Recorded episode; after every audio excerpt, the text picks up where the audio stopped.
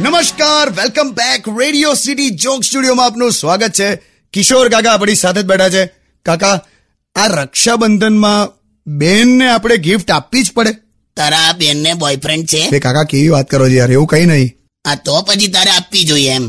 કેમ કે બોયફ્રેન્ડ હોય ને તો એ બિચારાઓ કેવું ના છૂટકે કંઈક ને કંઈક તો આપ્યા જ કરતા હોય. એટલે જો બેન ગિફ્ટ ના માગે ને ભાઈ પાસે તો પછી એ ચિંતાનો વિષય કહેવાય. ખરી નવી થિયરી લાયા તમે યાર. એવું ના હોય હવે. અને જો ભલે બેન ગિફ્ટ ના માંગે ભાઈએ સામેથી ગિફ્ટ આપવી જોઈએ. કેમ કે મારો ભાઈ છે ને મહેશ. કાલા કટ્ટા સરખું બોલો. એટલે છે ને મહેશ મને દર વર્ષે મોટી ગિફ્ટ આપે. એક નંબરનો ગિલિન્ડર માણસ છે. ગયા વર્ષે એણે તને વોશિંગ મશીન ગિફ્ટમાં આપેલું ને? હા તો? તે એ વોશિંગ મશીન મારો હારો ઇન્સ્ટોલમેન્ટ પર લાયેલો.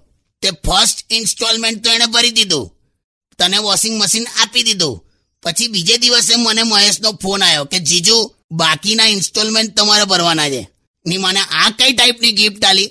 કોકના માથે આર્થિક પ્રશ્ન નાખી દેવાનો અને સેલિબ્રેટ તમારે કરવાનું. સારું ઓકે એને કહીશ હવે કે હું ના કરે. કેમ કે આ વખતે તો ડાયમંડની રિંગ આપવાનું વિચારે છે. ચાલો પતી ગયું. છ વર્ષનું પેન્શન ઉડી ગયું મારું. જો તું ચાલ તું સોંગ વગાડ. અને હરદ્વારની ટિકિટના ભાવ જો ને ઓનલાઈન only